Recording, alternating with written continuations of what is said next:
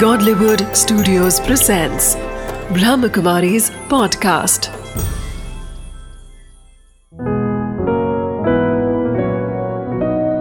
ज़िंदगी बने आसान। नमस्कार दोस्तों, ओम शांति। स्वागत है आपका हमारे प्रोग्राम ज़िंदगी बने आसान में।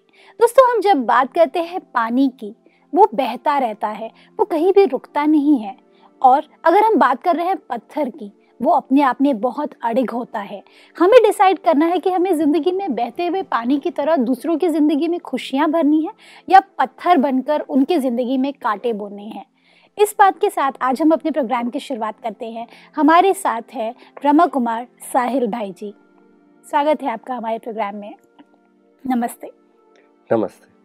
भाई जी हम बात कर रहे थे पिछले एपिसोड्स में डिप्रेशन के बारे में। कहीं ना कहीं ये एक बीमारी की तरह बताया गया है। लेकिन एक और चीज़ है वो है एनजाइटी ये एनजाइटी एग्जैक्टली exactly अपने आप में है क्या?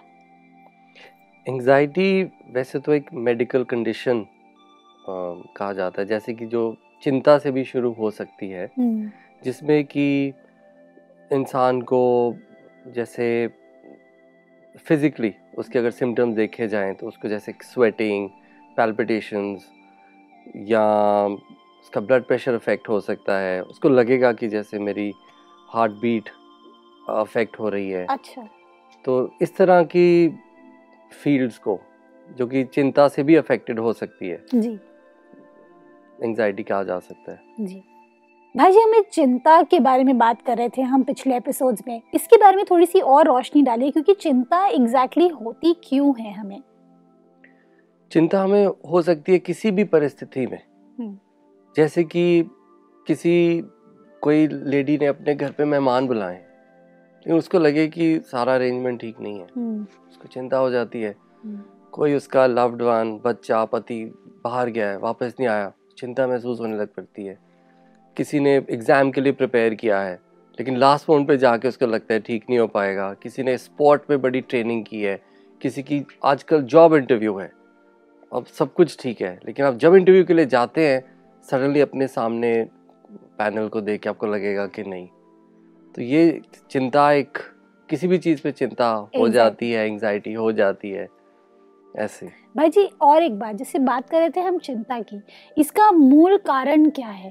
क्योंकि वैसे तो हम ज़िंदगी को खुशी की तरफ़ लेके जाना चाहते हैं लेकिन छोटी छोटी चीज़ें हमें बेचैन कर देती हैं। तो ये चिंता होती क्यों है? वो उसका जड़ रूप क्या है? इसका जड़ रूप अगर देखा जाए तो ये है अटैचमेंट टू रिज़ल्ट या अटैचमेंट टू इमेजेस जो अपने मन में हम बना लेते हैं। हम्म, और इसका सबसे क्लासिक पुराना एग्ज़ाम्पल जो सबको मालूम है वो एक तो यही है कि जब गीता में जैसे बताते हैं जैसे अर्जुन को जब उसको लड़ना था तो उसने अपने वेपन्स रख दिए। हम्म, उसने कहा नहीं मैं नहीं लड़ सकता। हम्म, मैं कुछ नहीं कर सकता। क्योंकि उसने कहा इसका रिज़ल्ट इसका परिणाम कि मेरे सारे लव्ड वंस मेरे टीचर्स मेरे भाई सारे सामने खड़े हैं मैं इनको मारूँगा। तो बिल्कुल जैसे कि वो ठंडा पड़ गया। बिल्कुल। तो उसका चिंता महसूस होगी क्योंकि उसने देखा कि इसका रिज़ल्ट क्या होगा। तो जब भी अपने मन में बना लेते हैं इमेज कि ऐसा ही होगा ऐसा ही होना चाहिए आगे जाके लोग मेरे बारे में ऐसा बोलना चाहिए अपनी हम एक इमेज बना लेते हैं कि लोग हमें ऐसे अप्रिशिएट करेंगे सब कुछ ऐसा मेरा नाम होगा या इस रिलेशन से हम एक्सपेक्टेशन रखने लग पड़ते हैं। हम्म, और फिर हमें डर लगता है कि नहीं वैसा तो हो नहीं सकता। हम्म, थोड़ा सा हमें डाउट भी आ जाता है बीच में। तो ऐसे किसी भी ऐसे सर्कमस्टांसेस में जिसमें हम बहुत ज़्यादा अटैचमेंट के to the attachment to the result हम कर लेते हैं हम्म। उसमें फिर हमें चिंता होने लग पड़ती है। भाई जी हम बात कर रहे हैं एनजाइटी की। कहीं ना कहीं जब हम बात करते हैं इसके तो हम बहुत सारी चीज़ों को एक साथ में कर रहे होते हैं तब हमें एनजाइटी होती है। लेकिन आप हमें बताइए कि वन एट अ टाइम एक चीज़ पे फोकस कैसे करें? क्योंकि वैसे तो कहा जाता है कि एनजाइटी में you feel a lot of symptoms inside लेकिन बहुत सारी बेचैनी अगर हमें एक साथ हो रही है तो उसे एक साथ में कंट्रोल कैसे किया जाए? इसमें एक कहानी शायद पहले भी हुई थी। ये एक कहानी थी एक हिरनी की, जो कि एक प्रेग्नेंट थी वो हिरनी। और वो हिरनी जंगल में थी। और जंगल में जा रही थी एंड बच्चा डिलीवर होना था। लेकिन बहुत एक तूफ़ान आ रहा था। हम्म, और तूफ़ान आ रहा था वो एक नदी के किनारे पहुँची तो नदी में भी जैसे कि एक फ्लड आ रहा था। हम्म, और एक साइड पे जो फॉरेस्ट था वहाँ आग लगी हुई थी। हम्म, फॉरेस्ट फायर चल रहा था। और उसको तो बच्चा डिलीवर करना था तो वहाँ वो रुक गई। तो जब उसने पीछे मुड़ के देखा तो एक शिकारी अपना तीर कमान निकाल के बिल्कुल उसके सामने जैसे कि उसके ऊपर ही तान के खड़ा था। तो उसने आगे देखा तो आगे एक शेर खड़ा था। हम्म, तो अब वो क्या करे? जैसे कि आपने कहा कि बहुत सारी बातें हो जाती है हम्म। क्या हम करें? तो उसने फिर क्या किया होगा? उसने सिर्फ़ अपनी पूरी एनर्जी सिर्फ़ वो बच्चे को डिलीवर करने पे लगा दी। ये एक स्टोरी व्हाट्सएप पे भी आती है इट्स जी। Very common. तो देखने को तो बहुत कुछ हो सकता था। लेकिन हमने फोकस करना है कि टास्क एट हैंड क्या है? हमें इमिजिएटली क्या प्रायोरिटी क्या है? एग्जैक्टली क्या सबसे ज़रूरी है? और बाकी जो कुछ होना है वो तो होना ही है जीवन में। बिल्कुल। हम हर चीज़ पे कंट्रोल नहीं कर सकते। हैं हम्म, लेकिन अगर हम चिंता करेंगे इसकी भी और उसकी भी और आगे क्या होगा और पीछे क्या होगा तो इन दिस केस फिशी उसने अपनी सारी एनर्जी सिर्फ़ वो बच्चा डिलीवर करने पर सारी एनर्जी लगा दी। अ, तूफ़ान आ रहा था बारिश हुई फॉरेस्ट फायर बंद हो गया। नदी वैसे ही शांत हो गई। और क्योंकि इतनी हवा भी चल रही थी तो जो अ, शिकारी ने तीर कमान अपना चलाया तो वो जाके लग गया उसको आगे शेर को तो बच गई। तो सिचुएशन तो खुद ब खुद कभी कभी कंट्रोल हो जाती है लेकिन हम उस सिचुएशन में एक्ट ही नहीं कर पाते। हैं ओके। जो हमने करना होता है हम वो नहीं कर पाते हैं क्योंकि हमारा मन भटक जाता है। बिल्कुल। भाई जी बात कर रहे थे हम लोनलीनेस की पिछले वाले एपिसोड में। लोनलीनेस सबसे ज़्यादा आजकल देखा गया है। वैसे तो हम चाहते हैं कि हमारी ज़िंदगी में सभी हमारे साथ रहकर आगे चले। लेकिन ऐसा कई बार होता है कि हम हमारी ही गलतियों की वजह से अकेले पड़ जाते हैं। जो हमारे अपने होते हैं वो हमसे रूठ जाते हैं। तो ऐसे में उनको बना करके फिर से हमारे खालीपन को कैसे भरा जाए? जैसे आज की लोनलीनेस है बहुत ज़्यादा है। हम्म, माना ही जाता है। एंड रिलेशंस ख़राब हो जाते हैं क्योंकि जो अगला हमसे एक्सपेक्ट कर रहा है हम कभी कभी नहीं दे पाते। बिल्कुल। कभी कोई हो जाता हो जाता है कि हमसे कोई गलती ही ऐसी हो या हम जो एक्सपेक्ट करते हैं किसी से और अगला नहीं मीट कर पाता है हमारी एक्सपेक्टेशन को। एंड रिलेशंस ख़राब हो जाते हैं ऐसी सिचुएशन में। और कभी कभी जब आप ऐसे रिलेशन को ठीक करने जाओ आप कितना भी कोशिश कर लो फिर भी वो रिलेशन ठीक नहीं होता है कभी कभी एग्जैक्टली क्योंकि नाराज़गी एक और बड़ा हम्म। संस्कार है आजकल। आप कुछ भी कर लो। एंड कहीं ना कहीं पीछे ये हमारे कार्मिक अकाउंट से भी रिलेटेड है। अच्छा। क्योंकि जिसका हमारे साथ जो हिसाब किताब है जैसे कि दो हस्बैंड वाइफ हैं सब कहते हैं कि इससे बढ़िया तो लड़की कोई है ही नहीं। सबके हम्म। साथ बनती है सब कुछ घर का भी देखती है। और ये लड़का इससे अच्छा तो कोई लड़का है ही नहीं है। हम्म, सबका ध्यान रखता है। लेकिन आपस में सारा टाइम लड़ते हैं। नहीं बनती आपस में। अगर वो कोशिश भी कर लें एक दूसरे को मनाने की नहीं बन पाती। तो ठीक है हम कोशिश तो करें हम्म, रिलेशन ठीक रखने की। हम्म, एंड हम समाज में सबके साथ जितना हो सके बना के भी रखें। लेकिन कहीं ना कहीं हमें जितना हम देहदारियों पर फ़िज़िकल ह्यूमन बीइंग से एक्सपेक्टेशन रखेंगे तो हमें निराशा होगी। अच्छा। और जब निराशा होगी तो तब हम थोड़ा लो फील करेंगे लोनलीनेस फील करेंगे फिर हम डरेंगे कि हम आगे अब कैसे जाके दोबारा रिलेशन डेवलप करें exactly. और नए इंसान के साथ भी रिलेशन एस्टेब्लिश करने में फिर हमें डर लगेगा वैसे तो हम बात कर रहे हैं लोनलीनेस की लेकिन लोनलीनेस में कहीं ना कहीं ईगो भी बहुत ज़्यादा प्ले करता है क्योंकि हम खुद के साथ में रहना पसंद करेंगे लेकिन हम इनिशिएटिव नहीं लेंगे सामने वाले बंदे को बेटर फील कराने के लिए या अपने आप के साथ में ओपन भी होने देने के लिए। तो ये वॉल जो है ईगो का ये हम क्रिएट करके आगे बढ़ रहे हैं। तो ऐसे में क्या किया जाए? ईगो एक बहुत बड़ा बाधा है हमारे रिलेशनशिप्स में। हम्म। क्योंकि आजकल हम अपने में ही बहुत उलझे हुए हैं। करेक्ट और हम दूसरे के चेहरे पे क्या है? दूसरे के इमोशंस क्या हैं? दूसरा हो सकता है हमसे कहीं ज़्यादा दुखी हो। लेकिन हम अपनी एक तो ईगो में फंसे हैं। बिल्कुल। और ज़्यादातर हम अपने ही इमोशंस को कभी कभी समझ नहीं पाते। हम्म। विच इज़ वाई पिछले इतने सालों में इमोशनल इंटेलिजेंस एक इतना बड़ा सब्जेक्ट भी करेक्ट बना हुआ कि क्या हम अपने जैसे मूड हमारा मूड ठीक नहीं है। हम्म। लेकिन मूड में क्या ठीक नहीं है? और क्यों वो मूड ठीक नहीं है? तो उस हम अपने इमोशन को आइडेंटिफाई करें। हम्म, उसको हम पहले उसको सोचें कि ऐसा क्यों है? और जब हम अपने आप को ठीक करके फिर हम अगले को एड्रेस करें। हम्म, फिर हमारी ईगो नीचे होने के चांसेस हैं। ओके लेकिन क्योंकि हम खुद ही अपना इतना फंसे होते हैं हम्म, हम अगले तक पहुँच नहीं पाते हैं और अगले से कनेक्ट नहीं कर पाते हैं और उसके दुख दर्द को नहीं समझ पाते हैं। बिल्कुल भाई ये एक नज़रिया के बिल्कुल हम अपने जैसे भाव अपनी ज़िंदगी जितना हम अपने में रहेंगे, उतना हम और दुखी भी होते जाएँगे। जी भाई जी। भाई जी, हम बात कर रहे हैं लोनलीनेस की। यूथ में ये सबसे ज़्यादा देखा गया है। One of the major reasons क्योंकि जब वो हॉस्टल में रहते हैं तो अकेले होते हैं। पेरेंट्स नहीं होते साथ में, ना कोई सिबलिंग्स होते हैं। तो फ्रेंड्स ही उनकी फैमिली होते हैं। लेकिन कई बार ऐसा होता है कि परफॉर्मेंस हमारी बहुत लो होती है तो हमारे फ्रेंड्स भी बहुत कम बनते हैं। तो ऐसे सिचुएशन में जब आपके पास ना फ्रेंड्स है ना फैमिली है ना सिबलिंग्स है क्या करें जिससे हमारी जो लोनलीनेस है वो कम हो जाए?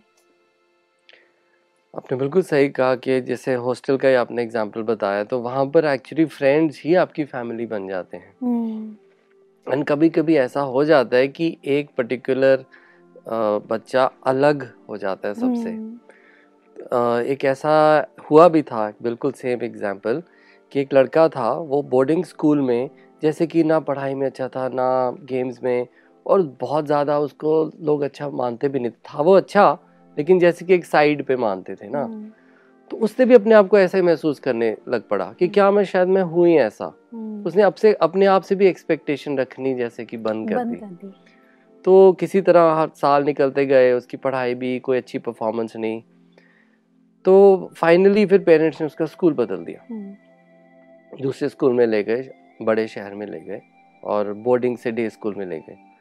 जब उसको डे स्कूल में ले गए तो वहाँ के जो टीचर्स थे बच्चे थे उनको तो नहीं पता था पिछले स्कूल का क्या है। तो सडनली देखा गया कि उसके मार्क्स भी ठीक हो गए वो गेम्स में भी अच्छा हो गया उसके टीचर्स के साथ भी रिलेशन सबके साथ अच्छा होने लग पड़ा और वो खुद भी बहुत अच्छा महसूस करने लग पड़ा। परफॉर्मेंस लेवल भी बेटर हो गई। हाँ तो क्योंकि उसकी सेल्फ एस्टीम बहुत लो थी ये सारा गेम एक्चुअली आपकी सेल्फ एस्टीम के की ओर है। अच्छा। एंड जब एक बच्चा छोटा होता है ये चीज़ ऑब्वियसली वो नहीं समझ पाता है। इसीलिए ये अपनी सेल्फ एस्टीम को हाई रख पड़ना अपने इमोशंस को समझ पाना स्कूल्स में घरों में इक्वली इंपॉर्टेंट है। एग्जैक्टली ताकि हमारी अगर सेल्फ एस्टीम हाई होगी तो कोई भी कुछ कह ले कुछ भी बाहर का इवेंट हो जाए हमको लगेगा नहीं हम तो ठीक है। हम्म, कोई जैसे पीयर प्रेशर की पिछली बार बात चल रही थी। कोई आपको अल्कोहल की तरफ़ ले जा रहा है स्मोकिंग की तरफ़ और ले जा रहा है। लेकिन आप कहेगा मैं तो ठीक हूँ। आप मेरे साथ मेरे जैसा बनो। आप मेरे लाइफस्टाइल को अपनाओ। अगर आपको लगेगा कि मैं ठीक हूँ। अगर आपकी सेल्फ स्टीम लो होगी तो आप इजीली दूसरों की ओर चले जाओगे। बिल्कुल। भाई जी बात कर रहे हैं हम लोनलीनेस की। उसका ऑपोजिट है अच्छे रिलेशनशिप्स लेकिन कई बार ऐसा होता है कि हमारे पास कोई नहीं होता। हमारी ज़िंदगी में बहुत सारे लोग हैं लेकिन होते हुए भी हम खालीपन महसूस कर रहे हैं। तो क्या कौन है वो भगवान है या कौन है वो इटर्निटी कौन है जो हमें हेल्प करेगा अपनी लोनलीनेस से बाहर निकालने के लिए? बहुत सारे लोग हैं जिनके जीवन में इवेंट्स ऐसे हो जाते हैं हम्म, फ़िज़िकल हेल्थ के भी और मेंटली भी कि उनको एक्चुअली कुछ भी नहीं नज़र आता। जी। तो अगर आप उनसे पूछो कि आप कैसे चल रहे हो? या वो खुद ही बात बात में बीच में कह देंगे कि अगर मुझे मुझे कोई चला रहा है तो परमात्मा मुझे चला रहा है। नहीं तो मुझे तो कुछ भी नज़र नहीं आ रहा आगे। कोई भी रिलेशन मुझे ठीक नहीं लग रहा। सार और उन ऐसे लोगों में ये भी होता है कि जितने भी नेगेटिव इवेंट्स हुए हैं लाइफ में वो अक्यूमुलेट करके उनकी मेमोरी में इकट्ठा हो जाते हैं। हम्म, और पॉजिटिव इवेंट होता होगा हम्म, तभी तो वो जी रहे हैं अभी। एग्जैक्टली लेकिन वो रजिस्टर नहीं कर पाता मेमोरी में। अच्छा सिर्फ़ बुराई बात बुरी बात बुरी बात ही रजिस्टर करी जाती है। तो वो कहते तो हैं कि हाँ मैं परमात्मा की वजह से चल रहा हूँ। लेकिन आजकल स्पिरिचुअलिटी मेडिटेशन नॉलेज बहुत ज़्यादा अवेलेबल है। एवरीवेयर हम्म, और आजकल अगर जैसे देखा जाए जैसे हमारा जो हमारे लेक्चर चलते हैं जो हमको भी जैसे पढ़ाया जाता है तो उसमें एक ऐसा रिलेशनशिप डेवलप होता है परमात्मा के साथ हम्म, कि आपका आपको किसी भी और रिलेशन की ज़रूरत नहीं पड़ती हम्म। एक्चुअली आपके भाई आपका युगल आपका टीचर गुरु सब परमात्मा ही हैं। तो ऐसी सिचुएशन में परमात्मा जो अपने महावाक्य देते हैं वो कहते हैं कि आप सोने के समय ही पहले तो अकेले ना सो। आप मेरे साथ सो। मैं हूँ उस वक़्त आपके साथ। उसके बाद जब आप सोएँगे तो आपको नेचुरली इस स्मृति से सोएँगे तो आपको ड्रीम्स भी अच्छे आएँगे। हम्म, अगर आएँगे तो। बिल्कुल। उसके बाद जब आप उठेंगे तो परमात्मा कहते हैं उठते ही पहले मुझे याद करो। हम्म, मेरे को साथ रखो अपने बाग। फिर आप जो भी एक्टिविटी कर रहे हो भले आप तैयार हो रहे हो भले आप वॉक पे जा रहे हो भले आप अपने भोजन खा रहे हो हम्म, तो ईश्वर के महावाक्य ये कहते हैं अब अकेले भोजन क्यों खा रहे हो? मेरे को साथ रखो अपने। आप अपने काम पे जा रहे अकेले क्यों जा रहे हो? और अगर काम पे जा भी रहे हो तो वो क्या काम सिर्फ़ आपकी ड्यूटी है। आप सिर्फ़ करन हारो मैं करावन हारो। तो ऐसे स्पिरिचुअलिटी में जो लोग चले जाते हैं आध्यात्मिकता में उनको एक जैसे कि एक ये कवच मिल जाता है और एक ये एक इटर्नल रिलेशनशिप मिल जाती है। जी। क्योंकि वो फिर सुबह से शाम तक फिर कुछ भी हो जाए किसी रिलेशनशिप में उनको कोई अच्छी तरह बात करे या कोई रिलेशन ख़राब हो जाए लेकिन उनका फोकस क्योंकि कहीं और होता है तो फिर वो रहम भाव से ही उस रिलेशन की ओर देखते हैं। और लोनलीनेस का कोई फिर चांस रहता नहीं है, बहुत कम हो जाता है। भाई जी लोनलीनेस की बात करें तो हम अकेले खड़े हैं। भगवान जिसे हमने कभी देखा ही नहीं है, हम उस पर कैसे बिलीव कर ले कि वो हम, हमारे साथ है तो हम अकेले नहीं हैं? भगवान पे क्या क्या है वो चीज़ जो हमें भगवान से जोड़ती है? बहुत सारी चीज़ें हैं जो हमें भगवान से जोड़ती हैं लेकिन आपने शुरू में ठीक कहा कि वैसे तो हम अकेले हैं एक नॉर्मल इंसान यही हाँ, सोचेगा। क्योंकि अगर मैं साब कोई हाँ। मुझे देखे कोई व्यक्ति तो वो क्या बोलेगा भाई ये तो अकेली खड़ी है। तो वो कहाँ भगवान फिर कहाँ एग्जिस्ट करते हैं? Exactly exactly. और वैसे भी हमारे जीवन में हमारी डे टू डे प्रॉब्लम्स में अगर भगवान हमें हेल्प उसमें नहीं कर सकते तो हम यही सोचेंगे फिर हमें भगवान की क्या ज़रूरत है? एग्जैक्टली अगर हमारी डे टू डे लाइफ में हमें कोई हेल्प नहीं मिल रही है।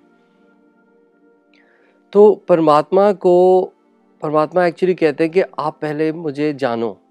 हम्म, और जब आप मुझे जानो और आप मुझे यूज़ करो तब आपको हेल्प महसूस होगी। अच्छा। तो जानने के लिए बिकॉज़ आजकल जैसे कि स्कूल्स में या घरों में रिलीजन पे तो फोकस है। हम्म, जैसे मंदिरों में गए गुरुद्वारों में गए लेकिन रियली नॉलेज की ओर नहीं जाते हैं। अच्छा। तो हमें रियली एक एक्चुअल डीप एक्सपीरियंस नहीं होता है हम्म, परमात्मा का। तो मुझे भी ऐसे जब मैं एक विदेश एक कंट्री में था तो मैं एक सोसाइटी में गया एक थियोसॉफिकल सोसाइटी उसको कहते हैं। तो वहाँ पर वो ज्ञान की ऐसे चर्चा करते थे गीता उपनिषद की। तो मैंने जब एक ही उनका टॉक सुना मैंने सोचा मैं तो दस साल आगे चला गया हूँ। तो हाँ, जैसे हम यूथ होते हैं हमें कोई परमात्मा को ढूँढने की ज़रूरत थोड़ी महसूस होती है। हम्म। वैसे ही लाइफ इतनी अच्छी होती है सब ठीक चल रहा होता है। लेकिन मुझे लगा ये ज्ञान बहुत अच्छा है। हम्म, वो ज्ञान सुन के मुझे लगा कि ये ज्ञान कहाँ से आ रहा है? हम्म, मतलब भारत की हमारी स्पिरिचुअलिटी संस्कृति कल्चर में कुछ है जो कि हमें नहीं सिखाया गया एक्चुअली एग्जैक्टली तो फिर मैंने एक्सप्लोर करके स्पिरिचुअलिटी की तरफ़ गया ज्ञान को मैंने पढ़ा। तो जब आप अच्छा ज्ञान पाएँगे वो नॉलेज जब आप अपने जीवन में यूज़ करेंगे तो उस यूज़ से आपको लगेगा कि हाँ मुझे ये ज्ञान कहाँ से आ रहा है? जैसे अगर कोई अगर संस्था में जाता है सपोज़ किसी भी संस्था में और आप वहाँ अपनी टीचर को बहन को किसी को देखते हो हम्म, तो आप देखोगे कि इसके पीछे क्या है? ये तो जो पढ़ा रहे हैं पढ़ा रहे हैं लेकिन हर ह्यूमन बीइंग में कोई ना कोई डिफेक्ट तो होता ही है। एग्जैक्टली तो जब देखेंगे उसके पीछे कौन है उसमें जो इतने गुण है वो कौन है? तो ज्ञान से और जिन लोगों को आप अप्रिशिएट कर रहे हैं स्पिरिचुअलिटी में उनके गुणों को देख के उनके पीछे कौन है? हम्म, तब हम परमात्मा की ओर जाते हैं। और फिर जब परमात्मा का अनुभव हो जाता है तब आपको सारा टाइम फिर वो अनुभव होने लग पड़ता है। अब ये तो एक अनुभव है लेकिन सबका अपना अपना है। किसी को डायरेक्ट परमात्मा का अनुभव हो जाता है। लेकिन आपकी बात बिल्कुल सही है कि जब तक हमें वो real day to day life में अनुभव ना हो तब तक हम कैसे माने और कैसे वो यूज़ करें? क्योंकि कहीं ना कहीं जब हम उनसे बात करने की आप कहते हैं कि वो उनसे शेयर करें तो उनसे तो कोई जवाब नहीं आता। मैंने तो कभी नहीं सुना कि भगवान ने मुझे जवाब दिया तो वो जवाब कैसे देते हैं? क्योंकि खालीपन तभी ही भरेगा जब सामने से भी कुछ रिएक्शंस आए। सिर्फ़ हम बोलते रहे बोलते रहे बोलते रहे तो नहीं चलेगा ना।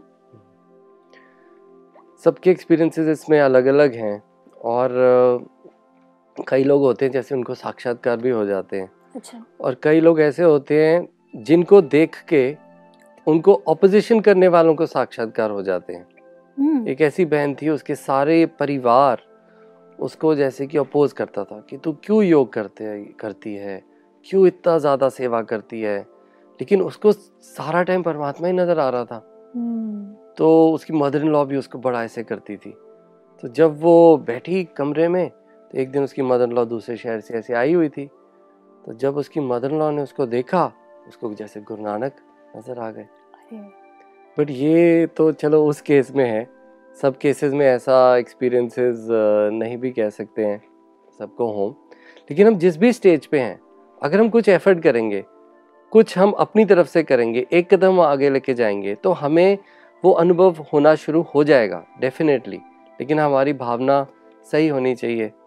एफर्ट सही होना चाहिए राइट डायरेक्शन में भी होना चाहिए। बिकॉज़ कभी कभी बहुत सालों साल लोग कोशिश करते रहते हैं। हम्म, तो ये भी एक भाग्य है कि कब इसमें कर्मों की भी बात है कि कब आपने राइट समय पे राइट आपको ज्ञान मिलना है और आपको वो अनुभव होना है परमात्मा का। जी भाई जी। भाई जी कई बार ऐसा होता है कि जब हम खालीपन की बात करते हैं लोनलीनेस की बात करते हैं तो हम पास्ट एक्सपीरियंसेस के साथ में उसको रिलेट करते हैं कि कभी हम ज़िंदगी में बहुत ज़्यादा लोग थे मेरे पास और आज नहीं है मेरे पास कोई। तो अगर हम पास्ट को प्रेजेंट के साथ में भी कई बार कनेक्ट करते हैं तो भी हम अकेला महसूस करते हैं। तो पास्ट को किस तरह से एडिट करके फिर प्रेजेंट को देखें? और प्रेजेंट को देखेंगे तो देख रहे हैं हम अकेले हैं। तो this is a vicious circle कि आज अगर हम पुरानी बातें करें तो वो बहुत सारे लोग थे और आज देखें तो कोई भी नहीं है। तो ऐसे में क्या किया जाए?